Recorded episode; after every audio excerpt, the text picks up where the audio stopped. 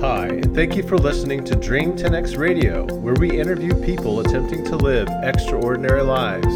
Our twofold purpose is to both direct and inspire people bold enough to do the same. Dream 10X. Face your fears and make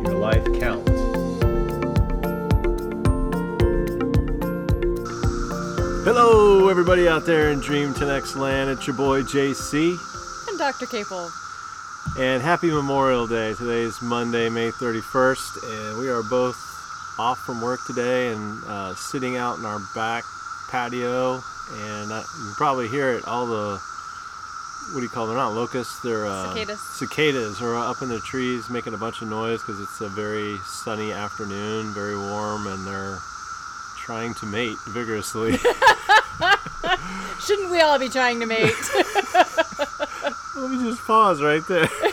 and we're back. Um, I was talking to my daughter recently about the life cycle of the cicadas and um, how pointless it all seems for them. She, she was mentioning how pointless the whole existence seems because you live underground for 17 years. They basically tap into a root of a tree for subsistence or whatever nutrients they get from the tree root. And then 17 y- years later, these cicadas crawl out of the ground. They crawl to the tops of the trees. They mate, and then they just die. They fall back to the base of the tree.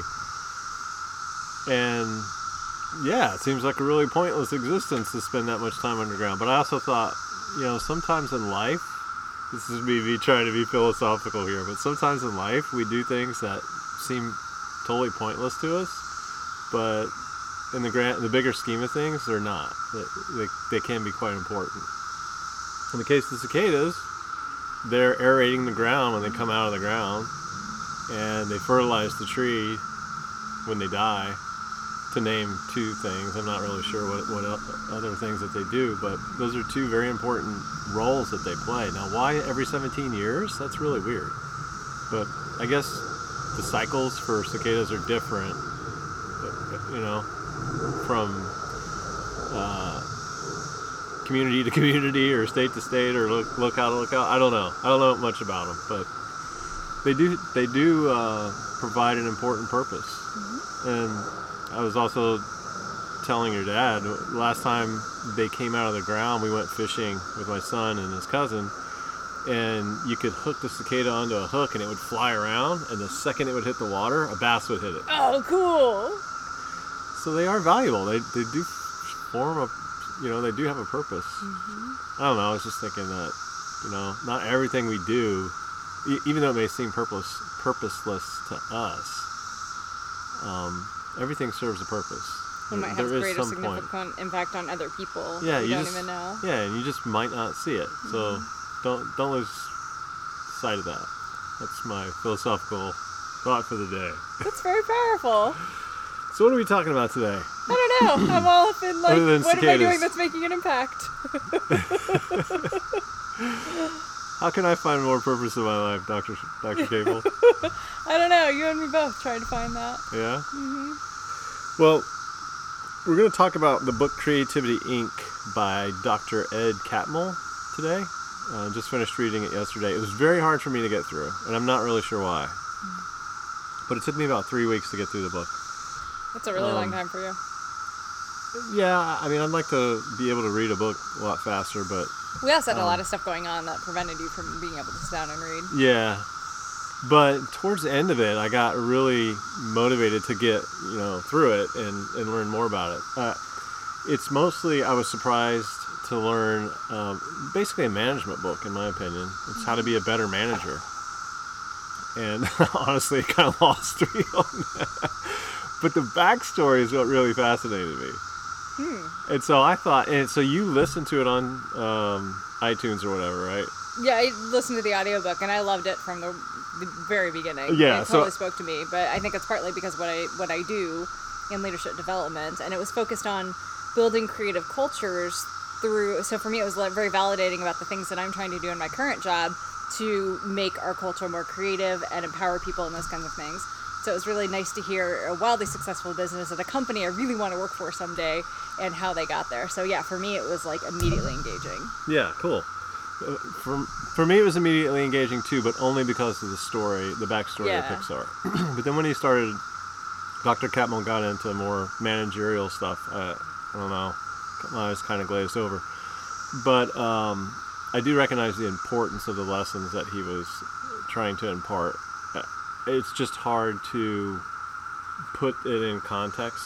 But once you once you start to learn the context of what he was actually going through and how, how he was learning it, it's it's much more intriguing. Definitely.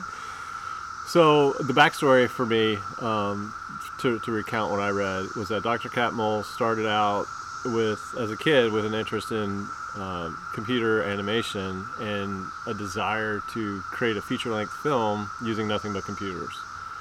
So when you think back to the 70s and 80s, that kind of thing didn't exist. So this guy and the people he hung around were really um, what's the word? Re- the, their work was revolutionary for the world of computer graphics and and movie making. So that, given that context, it's really a fascinating book and uh, fascinating to learn about the technology that they helped develop to facilitate that. And that's what I was hoping to pull more out of the book. You know, more of a technological focus on the computer animation and uh, movie making and all that. I, there were just little tiny hints of it here and there, and it was mostly managerial stuff. So I, that's why I was a little bit disappointed. Well, and he said that in the back end um, when he was like going through. They have a thing at Pixar called Notes Day where they really get everybody engaged, uh, everybody in the company engaged to solve organizational problems, which I think is brilliant. But he said specifically in there, there were a lot of technical problems that people wanted to solve. I'm not going to go into those because I think I'm going to lose my readers. yeah, that's which interesting. yeah so um so I, he was writing it more towards people like me versus technical people Yeah. yeah Yeah. So, interesting. I, I was in the wrong demographic for this audience, I guess. But so he starts out getting his PhD in computer science from the University of Utah, with a focus uh, on uh, you know physics and the burgeoning field of computer science, and specifically within computer science, computer animation, computer graphics. And he starts off with animating his hand, um, using a computer, and that was became like groundbreaking work at the time. And he gets hired away by the university, or not university, uh, New York Institute of Technology. So he then starts. To, he's tasked with building a technical team around him for the first time. This is the first, you know, this is basically his first job, and his first task is to build a team. So I understand the importance of the managerial aspects of it because he's he's trained as a computer science. He's a doctor, a doctorate, and then the first thing he has to do when he starts working in the real world is manage people. So that's Yeah. a, like a ground shift in everything that he was trained so far to do. and think about that happens all the time you're in organizations oh you're really good at your job you're really good at this technical thing so Yeah. we're going to promote you to supervisor Yeah. even though you have no leadership experience no supervisor experience and we haven't trained you to do anything Exactly. so it happens all the time so Yes. yeah, and and, the, and that's why this book came out of him. I'm, Yeah. I'm, I'm sure of it. Um, so anyway, he he um, hires his first employee, who is another uh, PhD, Alvy Ray Smith, out of Texas. Um, he's got experience uh, from Berkeley and Stanford, and he's worried about hiring him because this guy seems so much more, so much smarter than himself, and he, he's worried that if he hires him, he's eventually going to replace him in the organization. Uh, in, in fact, they the opposite happened. They became very complementary, uh, um, uh, skill-wise and personality-wise, or whatever, and. Uh, so that became one of his big lessons learned is that always hire always try to hire somebody smarter than yourself and don't be worried about being replaced. So that I, that definitely resonated with me because I've definitely been on the other side of the interview table thinking dang this guy he's really smart. I, I, and thinking the same thing if I hire him I'm probably going to get replaced by him at some point or her whatever this person. Um, so that was something that I, a key thing I took away from there was was that thought that all you all, should always hire somebody that's smarter than, than yourself. So that was that was a good note there. So at NYIT, New York Institute of Technology, he's now working with Alvy Ray Smith, um, who's a peer, a brilliant peer, and starting to build a brilliant technical team around himself. And um, all of a sudden, somebody from George Lucas's company starts talking to him, and his name was uh, Edlund, Richard Edlund. And in the book, he's portrayed as somebody who comes into the office to talk with him, trying to be uh, low key about the, the meeting because he doesn't want anybody in the company to know he's kind of looking around for another job or, or uh, you know, talking to other companies. But uh, Richard comes in with a big Star Wars belt buckle on, and I thought that was really col- colorful imagery. You know, this guy coming in doesn't care what anybody thinks. He's got the big Star Wars belt. Well, hey, I work for George Lucas, so, you know. So I thought that was pretty cool. Um, so then I dug in a little bit on who Richard Edlund was. Really interesting character. So this is another real interesting sideline in this book. There's a lot of there's a lot of interesting sidelines and backstories that intrigue me a lot more than the mm. core of this book. Richard Edlund worked on Battlestar Galactica as well and Ooh. Empire Strikes Back. Um, so those are big. I, I, was a big fan of both of those. Me too. Growing up, so that that's cool to know that about him. Um, he was also married to a woman named Rita Coogan, and Rita Coogan was the only daughter of a man named Michael Coogan, who was the founder of. Who, so Michael Coogan was from the Ukraine, but he founded the Japanese Taito company, and they're the ones who made video, you know, game boxes and video, the old school video things. Like they made Space Invaders for one. Oh yes. So that is another fascinating story about Michael Coogan and his life. And I don't. I need to research if there's any books out there about him. But he came from the Ukraine. He was yeah. pushed out by the the Ru- Russians as a part of the Jewish uh, pushing Jews out during World War II. He kind of got taken in under the Japanese, in by the Japanese who wanted to like help with the Jews. Then, really fascinating story there. Um, so anyway, that was just a little tidbit that I, I found really interesting. So then once they ended up at Lucasfilm, they um, so George Lucas was cutting edge at the time, trying to develop new. Uh, he was interested in using computers to help in the movie production process in some way.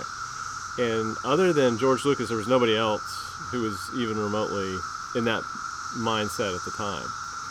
So Catmull and um, Smith and others that came over from NYIT were then now at Lucasfilm trying to help push the cutting edge in terms of using computing technology in the movie making process.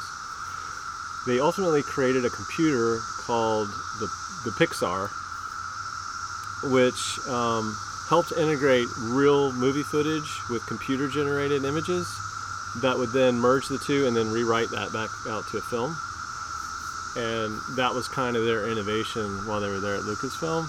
And um, the the irony, though, was that most of the movie producers, the movie animators, or whatever, there at Lucasfilm didn't really want anything to do with computers in their production process. They didn't see a, a use for it. And then also, kind of around that same time, uh, George Lucas went through a divorce, so that kind of put additional financial pressure on his whole enterprise and had to scale back a little bit.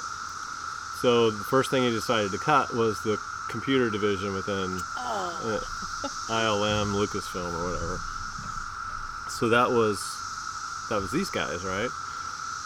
Um, this is so good. So uh, George Lucas starts looking around for buyers and uh, spent many many months talking to different organizations, including I think General Electric or General Motors or something like that, and some other companies, and just nothing was really working. And then um, around the same time, Steve Jobs gets kicked out of Apple. He's mad, I'm, I'm, sure, you know, as the founder of Apple, to be booted out by the board. He's very upset about, about that and wants to wants you know retribution and, and wants to another ship to to jump onto to kind of make his mark on the world, to or to continue marking, making his mark on the world. So after Jobs leaves Apple, he forms the Next Computer Corporation. And Next was basically a combination of hardware and software. It was a Unix-like operating system. They did some object-oriented stuff. Somebody at Apple introduced Catmull to Steve Jobs, and that's how they they got introduced through. Um, a, a, I think it was the CTO at Apple or something like that. Hooked the two of them up. So then Steve Jobs became interested in purchasing the, the computer division of Lucasfilm. Um, and oh, so okay, so ultimately they came to an agreement. Um, Jobs wanted to buy them out, but he wanted to take the Pixar computer that Catmull and Smith had developed and and sell that as a competitor to like Apple and, and whatever because he I guess he was still in the mindset of being in the personal computing space. But those two guys, that's not, they didn't line up with what they wanted to do. They wanted to make a feature length computer animated film. So they said, sorry, that's not, that's not what we're interested in. So they told Jobs, no, we, we don't, we don't want to do that. So uh, he con- Jobs continued working on Next and whatever, and kind of went away for a while. And then after a while, came back and said, "All right, you know, I'd be interested in doing, you know, investing in the company and letting you guys run it the way you want to run it, but I would be primary owner of it." So, long story short, Jobs pays five million for it for uh, the computer division within Lucasfilm. Uh, rolls spins it out of Lucas um, it becomes wholly owned by Steve Jobs, who owns 70% of the stock, and then the rest of the employees got 30%. And then he injected five million of his own cash into the company to give them some runway to develop their first feature-length film. And so that's how Pixar was born. And because of the name of the computer, they used that to call their company Pixar. And that's great. I, I never knew that story. I thought that was really cool. Yeah, I didn't know that either. I thought they uh, were self-funded and things, and then Steve Jobs came in. Steve Jobs came in later, so it was really interesting to read, like the whole birth of the the company. Yeah. Yeah. There's a lot of weird serendipitous events that happen as well in, oh, yeah. in this story. And in one of our previous podcasts, we talked about um, the Ride of a Lifetime book written by Bob Iger, yeah. who's, who's the CEO of Disney. And so Bob Iger plays very strongly in this book as well, because mm-hmm. Disney has a very big role in the future of Pixar. And so all these interconnections are very, very interesting. One of which was the story of John Lasseter. You mm-hmm. remember him, the, the, the, creative director of, of Pixar? So when um, Catmull was at Lucas, Lucasfilm, a bunch of bigwigs would come through there all the time, like uh, Steven Spielberg and uh, you know other organizations, just kind of looking at how they were doing things. And um, Dis- the Disney Animation Studio came through there one time, and John Lasseter's first job was at Disney Animation, and so he was one of the younger people coming through looking at some of the work that was being done. He was taken away by the computer, some of the computer stuff that Catmull and his team had put together.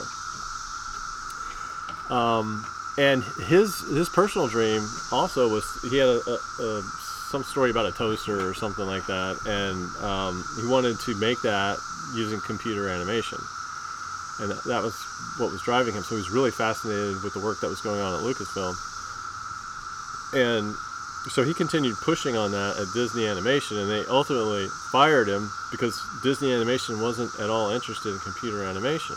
This is John Lasseter. Mm-hmm. The irony is that Pixar hired John Lasseter, and then he ends up becoming the one of the heads of animation at Disney after Disney purchases Pixar. So that was a really interesting twist, I thought.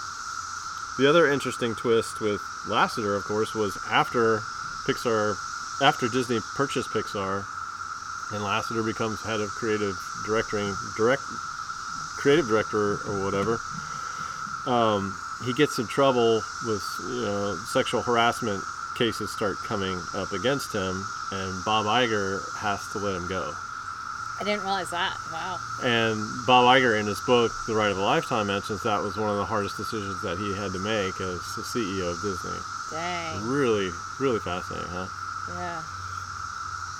Um, another interesting aspect of the whole backstory was uh, Steve Jobs being very concerned about the stability of Pixar. So now they're they're spun out of Lucasfilm. They're chugging along. They're working. None of them know if they are going to be successful at all. They don't even know. No one's ever generated a computer animated full feature length film before. So, I mean, if you think about that, it's such a such a risk, such a very scary, exciting time um, to be a part of a company that you don't even know you can do what you're what you want to do. As history, you know, hindsight's twenty twenty or whatever, they were largely hugely successful with the release of Toy Story, and that became the first computer generated full feature length film, and blockbuster blockbuster success, hugely successful. Um, so that's great. So now there is some anecdotal evidence that what they're doing can be successful, successful, but still, um, they have to hurry up and have another great success in order to keep the company going. I thought part of that issue though was with Toy Story because they were making like little animated films, but they didn't. They were knew how to do really excellent computer animated movies, but they didn't have any like storyline. So they needed storytellers in order to be able to help them make this. hmm Well, I think Yeah. that's what John Lasseter's strength was. Yeah, was as to how to actually tell a story. Yeah. And the, and the, yeah, the creative aspects of it. yeah. Yeah, but also it took like two to three years to generate a film. Yeah. And so you got to have a bucket of money to get you through the drive, and and they couldn't, they couldn't, they didn't have the scale to work on multiple feature films all at the same time. Yeah. Then it was just like, all right, we got one success. Now we got to start working on the next one, which we're not going to be able to release for another two to three years. Which we don't even we don't even know if we're going to succeed. And what if we fail after two years and that movie's a flop? We're done. So there was this long period in Pixar's life where they were like, they could not fail. They they did not have any room to fail, and that's really. I mean, put yourself in the shoes of an employee in a company like that. That's. I've been in a company like that. It's scary. And at the same time, they were able to create a empowering culture where failure's okay in small like where we're go- we're going to have failure. So one of the things I loved about what he said is that I have a vision for what the end is like, and we're gonna fail over and over and over and over again, and that vision is gonna change at the end. And those small failures are okay because we're gonna learn from them. So hmm. it's actually creating a culture of risk. While at the end result is we have to do a successful film, it's okay if you take a risk. Yeah, And he says that. He says that. I mean, any manager says that, right? no. Well, a lot of. Many of don't. A, a lot do, but I think the financial reality was they could not afford to fail. yeah. Like, I mean, if they fail, the, the company disappears. Yeah. yeah. And one of the one of the great stories that he tells was when somebody. This is only like one of the few technical things that he mentioned in the book was when somebody accidentally did an RM-RF star on one of their Linux directories that had all of the Toy Story I- I- images that they had So what does that mean to us non-computer It's people? a it's a Unix command to remove everything without with extreme prejudice. Like just just get rid of it, just delete it all. And somebody did that in the directory that had all the Toy Story images in it, and they were gone, and they didn't have any backups of it. well, they did have a backup, but the backup failed. Right. Yeah. So the only saving grace was the woman who was working from home on maternity leave, who was backing up files to her local computer. Which she wasn't supposed to be doing. yeah, which was so she she saved the company from She broke the rules and saved the company. Yes! Yeah. These are my people.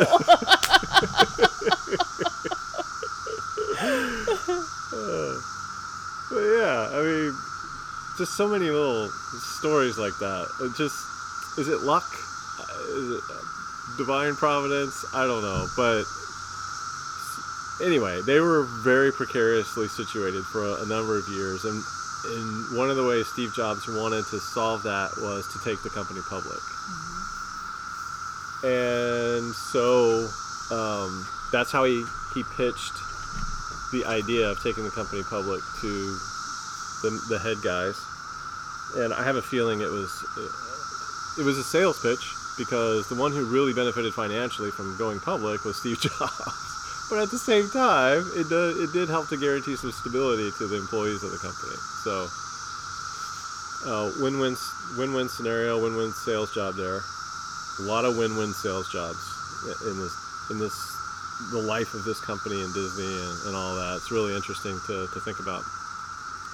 So they timed it just right. I, I think it was the release of Toy Story 2 or I think so, yeah. something like that. So as soon as Toy Story 2, I think, came out, they went public, and that was a that one that release was extremely um, popular as well. Did great.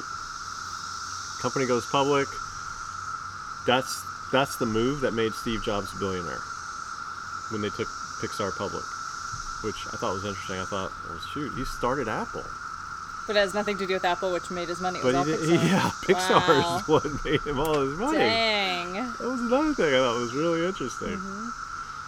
So then that got the company some stability, and then um, he, you know, some period later, pitched him again and said, "Hey, the, you know, you guys are on a yacht right now. You're pretty stable in in the big rolling waves of the marketplace. But if you want to be on a cruise ship, we need to get on a cruise ship to be even more safe. And in order to do that, we need to sell to a bigger company. And that's when he started talking to Michael Eisner, who then was the CEO of Disney. But Jobs and Eisner didn't click. They didn't see eye to eye on a lot of things. They couldn't do a deal. So, um, and if you read, and you, we read about that in um, Bob Iger's book. So when Bob Iger comes to the helm, uh, negotiations start again between Disney and Jobs about Pixar. And Disney Animation has been flagging for a number of years. They haven't had any, I think it was something like 16 years or something. They hadn't Yeah. had a, a good animated release. And so they were hungry for some, uh, um, uh, an, an, they needed creativity. They needed to rejuvenate their creativity at Disney Animation, and they looked at Pixar as a way to do that. So it was a really good idea, thought, I think, to merge those two companies. At least it, it appears that way to me. So I mean, Disney Animation was, was flagging, Pixar was kicking ass. Why not bring the two together and um, bring the old school in with the new school, the old the old school uh, artistry in with the new school use of technology to do that and create a whole new thing. Yeah. And oh, it was Nemo that they went public after. Because Toy Story 2, there was a whole issue with Disney in them. oh, was it Nemo? Yeah, it was Nemo. Oh, okay. Yeah. Just remembering, sorry. Not Yeah. that it's relevant, except that, um, that for Toy Story 2, there was a conflict between Disney and Pixar because they wanted to go straight to video, and Pixar says, no, Oh, we don't want to go straight to video. We You're want right. to do a feature film. And- You're right. Yeah. You're right. Okay. Yeah. Sorry. Yeah, you're right. um, yeah. So the the whole deal with Pixar and Disney was was really cool. I think. yeah. And um, so then you know long story short they, br- they brought in pixar into disney. Bob Iger does a stock all stock deal with jobs. Jobs walks away with 7.4 billion. Well well the sell the sell of the company was 7.4 billion. And um, there, there's a really touching paragraph in the book where at the end of that deal they had to address the employees. I think pixar was like 400 and um, wait no it was like 41 employees when they sold to disney for 7.4 billion i mean that's an, that little number there if you think about that that is 41 people made 7.4 billion dollars for steve jobs that's amazing That is amazing. that is really amazing. Um, there's a lot of talk on Steve Jobs' part about how small, smart teams can outperform large teams. When uh, Steve Jobs left Next, he took about eight employees with him from Apple to to start help start the company, and because he had done that, Apple in turn sued him. You know, because they thought he was going to be a, a big threat to them. And his quote was when they got sued, "It is hard to think that a two billion dollar company with 4,300 plus people couldn't compete with six people in blue jeans." That's brilliant. I love that. That's brilliant. It, it's true. I mean, sm- small sets of smart people can outperform huge organizations, and and Steve Jobs knew that very intimately. So I thought that was really cool. But anyway, um, so they sell to Disney. The interesting, other interesting things there were that oh yeah, I was talking about the small paragraph in there that was very touching where. At, at, when they addressed the employees after this, the merger, they all went up to uh, Lasseter and um, Catmull and Jobs went up to Catmull's office and um, Steve Jobs hugged them and cried and tears of relief and joy and you know I'm sure he, he was very happy to be a multi-billionaire at that point as well but um, it was just kind of really touching that they had survived all the ups and downs and of a small of, of that company not knowing what it was going to do and becoming one of the biggest things that Steve Jobs ended up doing in his life. Mm-hmm. It's really, really interesting. Really, really cool to think about that. It's a beautiful story. Like having passion in something really does make a difference. Having passion and dedication to what you're doing, you can make a difference. Steve Jobs came in one of the Pixar brain trust meetings and said, "I don't like this, and uh, you need to change it." I don't remember what this thing was, but the head of that particular film said from an artistic appro- oh it was the widescreen versus Oh yeah, narrow yeah. screen Bugs Life. Bugs. Yes, thank you. And so in A Bug's Life, apparently for the theaters back in the day, you had to make movies in widescreen. And if you remember, if you're our age, when you put widescreen on a regular TV, you have those dark lines above and below, and the picture's smaller. And so there was a dispute between the marketing folks and the creative folks as to the best approach. And Steve Jobs agreed with the marketing folks, which said we need to cut off the sides and make it for more, More home boxy, TVs. yeah. hmm And uh, so the creative person fought back, stood toe to toe with Steve Jobs, and said, "No, here's why we can't do that. Here's why it's gonna." Um, denigrate the uh, creative integrity, etc. And then uh, Steve walked out, and With no resolution. no, yeah, no resolution.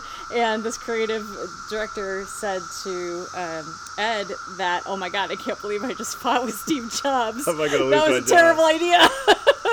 and Ed said, "No, I mean that's exactly you won the you won the battle because you showed so much passion and reason for what you do. So it's this the passion that really helps us to succeed." And that's apparently what Jobs is like. He liked Yeah. the argument, not necessarily to win the argument, but to fine tune his argument. Mm. And apparently, he had a pretty open mind from some perspectives. It, you know, didn't have to win every argument, but the argument helped him get smarter about how he looked at things.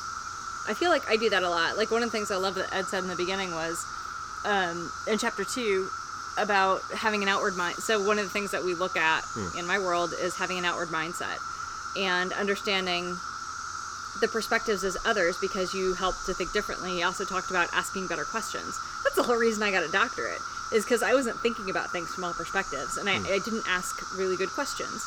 And so that helped me think about um, what questions I need to ask to find out where my blind sites are and where I'm not understanding to have that outward mindset focus. And so he talks about it right there in chapter two, and I think that's really powerful in order to to be able to be a good leader and lead in all these directions and have a vision. So yeah, Yeah, that was an interesting aspect of the book. Um, talking about blind sides for leaders to be able to see what's actually going on in the organization Oh, that, yeah. they, that they can't really see a yeah. lot of times. like when he unless- got promoted. yeah, Yeah. unless there's some kind of bottom-up feedback that people are, who are in middle management and above can't really see what's going on in the organization. I thought that was really interesting. I hadn't really thought about that really. Um, so there's a lot of that. How how can managers have better visibility into what's going on in the organization? How can the leaders at the top have better visibility? How can you encourage honesty for that information to bubble up from the bottom? I thought that was intriguing. How do you have radical candor where you at Yeah. the bottom level are comfortable Yeah. having that discussion? Where you want to share that information Yeah, I- with the organization. I guess that's where like people could, like me come in because even in organizations where it's completely not acceptable, I have very much radical candor where you tell them what's going on, Mm-hmm. and even if it hurts or it's hard, or you tell them what's going on, and uh, it's the leader's job to hear it. And so, Hmm. um, I think that's why I've gotten to where I am today in some aspects, or why I haven't gotten to where I should be. It's not But- just the leader's job to hear it; it's the leader's job to cajole and poke and ask and dig and be curious. Also, I, I thought that was really that was kind of an eye-opening thought to me as well. and that's one of the things I loved about the whole um, notes day. And the notes day is where they asked everybody in the organization what's wrong with the organization and this Yeah. is the vision. How do we get here? And John Lester said, apparently I suck, and you guys were willing to say I suck, and I'm going to change it. And that's the thing too is like, okay, I see this, I see this in me, I'm going to change this Uh-huh. in myself. And a lot of leaders aren't willing to be that vulnerable, and so I was very impressed with that. Uh huh. That hurts. I've I've had that feedback. It That- sucks. That's hard. it's yeah, really hard. yeah. Yeah. So yeah, those things. But uh, back back to the business aspect of it.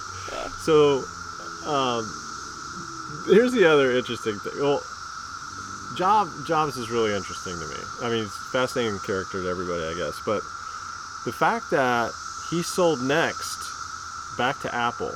So he, he got booted out of Apple, right? The board kicked him out. And then he went and created Next Computers. And then he turns around and he sells Next back to Apple. And that is what became the foundation for OS X in Apple, the, the operating system. Is Mach, oh, wow. Mach-based Unix. They they brought that in, and that was like a great change for Apple. I mean, Mac OS before that was kind of like it was crap, but OS X just changed the game for them, and so that was such a brilliant a brilliant move. Mm-hmm. Like, how do you, you? I don't even. I couldn't even think of doing something like that. How did that even come about? It's just brilliant. But add to that that he sold the company for Apple shares. So he, he now became he had so many stock, so much Apple stock at the end of that sale that he was now an Apple advisor, which led him back into becoming the CEO of Apple. That's mind-boggling to me. Like that is really, really smart. And was that intentional that he saw all these strategic moves and del- deliberately Right? took Is that it approach, or was it? Is it just luck? It like, could have been luck. It could I have been mean, a combination. How? And same thing with Pixar. Yeah. I mean, the fact that Pixar is back, back in Disney, and and and at the same time, Bob Iger bought Lucasfilm. and Lucasfilm had together. Pixar. Yep. he had Pixar before, Mm-hmm. And he, he sold it. I mean, that's just come on. Yeah. Like this is is this just all orchestrated or just luck or what? Had had George Lucas held on to Ed Catmull and those mm-hmm. guys and the Pixar computer, and had he let them do what they wanted to do within Lucasfilm, he could have been uh, Lucasfilm could have been worth so much more. Or maybe it would have failed, and it was all of these other situations that got Pixar to where they were. But the fact that all of Lucasfilm only sold for four million, four billion Yeah. to Disney, and Pixar sold for seven, Yeah. is that's just incredible. Well, I think too, and I think it's part of one of the other podcasts that you talked about. Lucasfilms didn't have all the stories written, Right? Yeah. and Pixar had like six or seven stories ready to go, and Lucas had to Yeah. actually write some content so it was worth buying versus yeah. versus Pixar was like, all right, we got all this stuff to sell you. Same with Marvel. Marvel Yeah. had that whole book. Remember that whole book of characters? Like, hey, we we've got a whole. We could do we could do movies from now until the end of time. I could be the CLO of. Marvel. but still, Marvel only sold for four billion too. So Yeah. But here's the other interesting thing. So you're like, oh man, George Lucas, he he he missed out, right? But if you Google the net worth of all these guys, like or search whatever search engine you want to use, um, you can get a, a, feel for how much their net worths are. And George Lucas is about around 10 billion, according to what you can find on the on the web.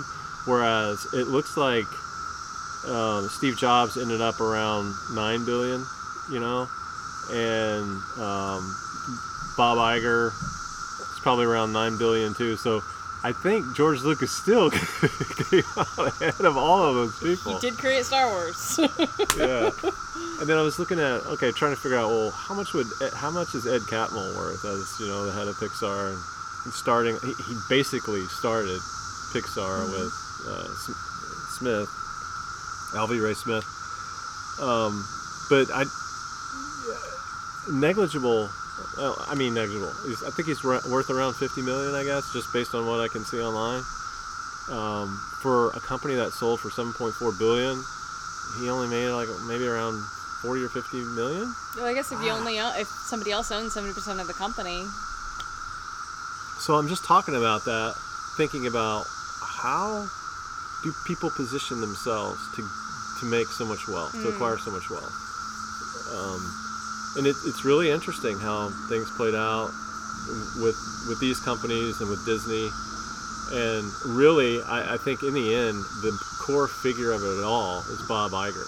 he's the man. Like out of all of these characters bob Iger is probably the one that i respect the most have the most respect for just because of how he came up through his chain of command very bottom of abc and um, how it intersected with warren buffett so it's interesting how the Snowball book about Warren Buffett, the Bob Iger book, and this Creativity Inc. They all kind of intersect in weird ways. You know, Warren Buffett is involved, Bob Iger is involved, Steve Jobs is involved. These are like the big creative financial, some of, if not most of the creative financial brains of America, I think. I mean, you could argue a whole bunch of others, but it's just interesting how these the characters in these books all intersect in, in some some way. yeah, definitely. So anyway, that was my exciting take on the book. Not so much about organizational structure. Do you have any other thoughts that you want to talk about organizational leadership and that kind of thing? Because I, I mean, I thought it was interesting, but it didn't. I was so much more interested in the financial wheelings and dealings by these bigwigs behind the scenes. Yeah, I thought the integration and the different perspectives, hearing Bob Iger's perspective of the Pixar acclamation, acclamation, Acquisition. acquisition. Thank you. So the Pixar acquisition versus Catmull's description of it, I think that was fascinating. I would love to hear Steve Jobs' perspective, and uh, and probably Lasseter's perspective too. Who's Lasseter. John Lasseter. yeah. To really, you know, get more of a full picture, because Mm-hmm. I mean, their their perceptions were were integrated, but also different. Mm-hmm. So. Um, so Creativity Inc. I, you know, just reading the title, I was thinking that oh, there's going to be a lot in this book about how to inculcate a, uh, a culture of creativity in an organization. It just seemed like a bunch of managerial stuff, which to me is does not smack of creativity. So, yes, and it was managerial. It was also very culture focused, uh, and how to create those cultures of creativity. And you can't do that unless you have managers who are open to it. So, how in a management role do you help your people want to take risk? How do you people? How do you help them be engaged in the organization? How do you help them have radical candor? All of these things. So, without that, the culture won't exist. So that's um, I, all I saw was how to build a culture of creativity in there. okay. Well, good. But I'm coming at it obviously from a very different lens. Uh huh. Um, I, I like the aspects of uh, the brain trust, establishing a brain trust, and, and using that to help ensure the quality of your creativity. Um, there's definitely a culture within Pixar of excellence and pushing the envelope. And not just in terms of technology, but in terms of art and creativity, and using that brain trust to help be the litmus test for how the organization is is meeting those standards. I thought was really was really good. And so you could look at that from a managerial perspective, saying, okay, we're going to do this. It's, but it's very culturally based, um, wherein the management is creating the space for them to do this. I mean, you think about the transition they talked about at Disney, where they tried to do it, but it didn't quite work so well. So they had to infuse rules and regulations on how this works. Uh, and, and that's very well versed in the literature of a culture of feedback, how to create a culture of giving giving feedback, which facilitates the culture of risk and facilitates creativity. Right. Uh, I've experienced this uh, in its wholeheartedness at my last team that I worked in, where I mean we gave each other feedback, positive and improvement, all the time. It was just part of who we are, and you don't take it personally. But it's you have to have that foundational trust piece before you can get to that point. Mm-hmm. So the one aspect that I was missing in this book is how do you how do you build trust with others? And so I think that would be a hmm. precursor for managers to read something like Speed of Trust by Stephen Covey or some other um, foundational trust book, and then take this after and building the two, you could really, really foster some powerful creativity in your organization. Hmm. Thank you. You're welcome. The cleanliness of desks Oh my god! and how Catmull saw that as representative of the creativity of an organization. And coming from people who support the government, like, it's almost a rule that you have to keep your desk clean, right? If somebody no comes and visits, and, and that was very off-putting to Catmull when he went to go visit Disney Animation because they had the same rules. You got to keep your desk clean, no personal paraphernalia or anything like that. Whereas Pixar, you are highly encouraged to personalize your workspace from like building entire sets in your cube space or your office space. That's expected of you to help foster creativity and create different visuals within the office space. I had to laugh so hard when I read that section um, because my my friend Rachel and I we worked at Department of Defense together, and um, we do we do learning and development. So we have to be creative to create different learning activities that are exciting, whatever. Anyway, um, so we had all these like Legos and toys and action figures. We, our cubicles were facing each other, so on the wall between us, we had all of these toys and action figures and things, and we would play over the cubicle wall or throw things at one another. We had all kinds of stuff, and nobody else did. um, You didn't so- get in trouble for that? Did I care? no, I didn't get in trouble. But so it made me think though. But why is the government like that? Why does the government? Because we have the care? rules. Why though? Like, in the spirit of sh- shouldn't shouldn't the government, U.S. government, want to encourage creativity across all sectors and allow? I- This is a freedom freedom loving country. You know, it's just it's funny. It is. It's a, and and some I think agencies foster those type of experiences more than others. Yeah. Like some really would really embrace it, and others wouldn't. I think it's just really dependent on where you are. Uh huh. So. Okay. Well, on that note, I will let's conclude this podcast. Creativity Inc. It's a very fascinating book. I've dog-eared almost every single page.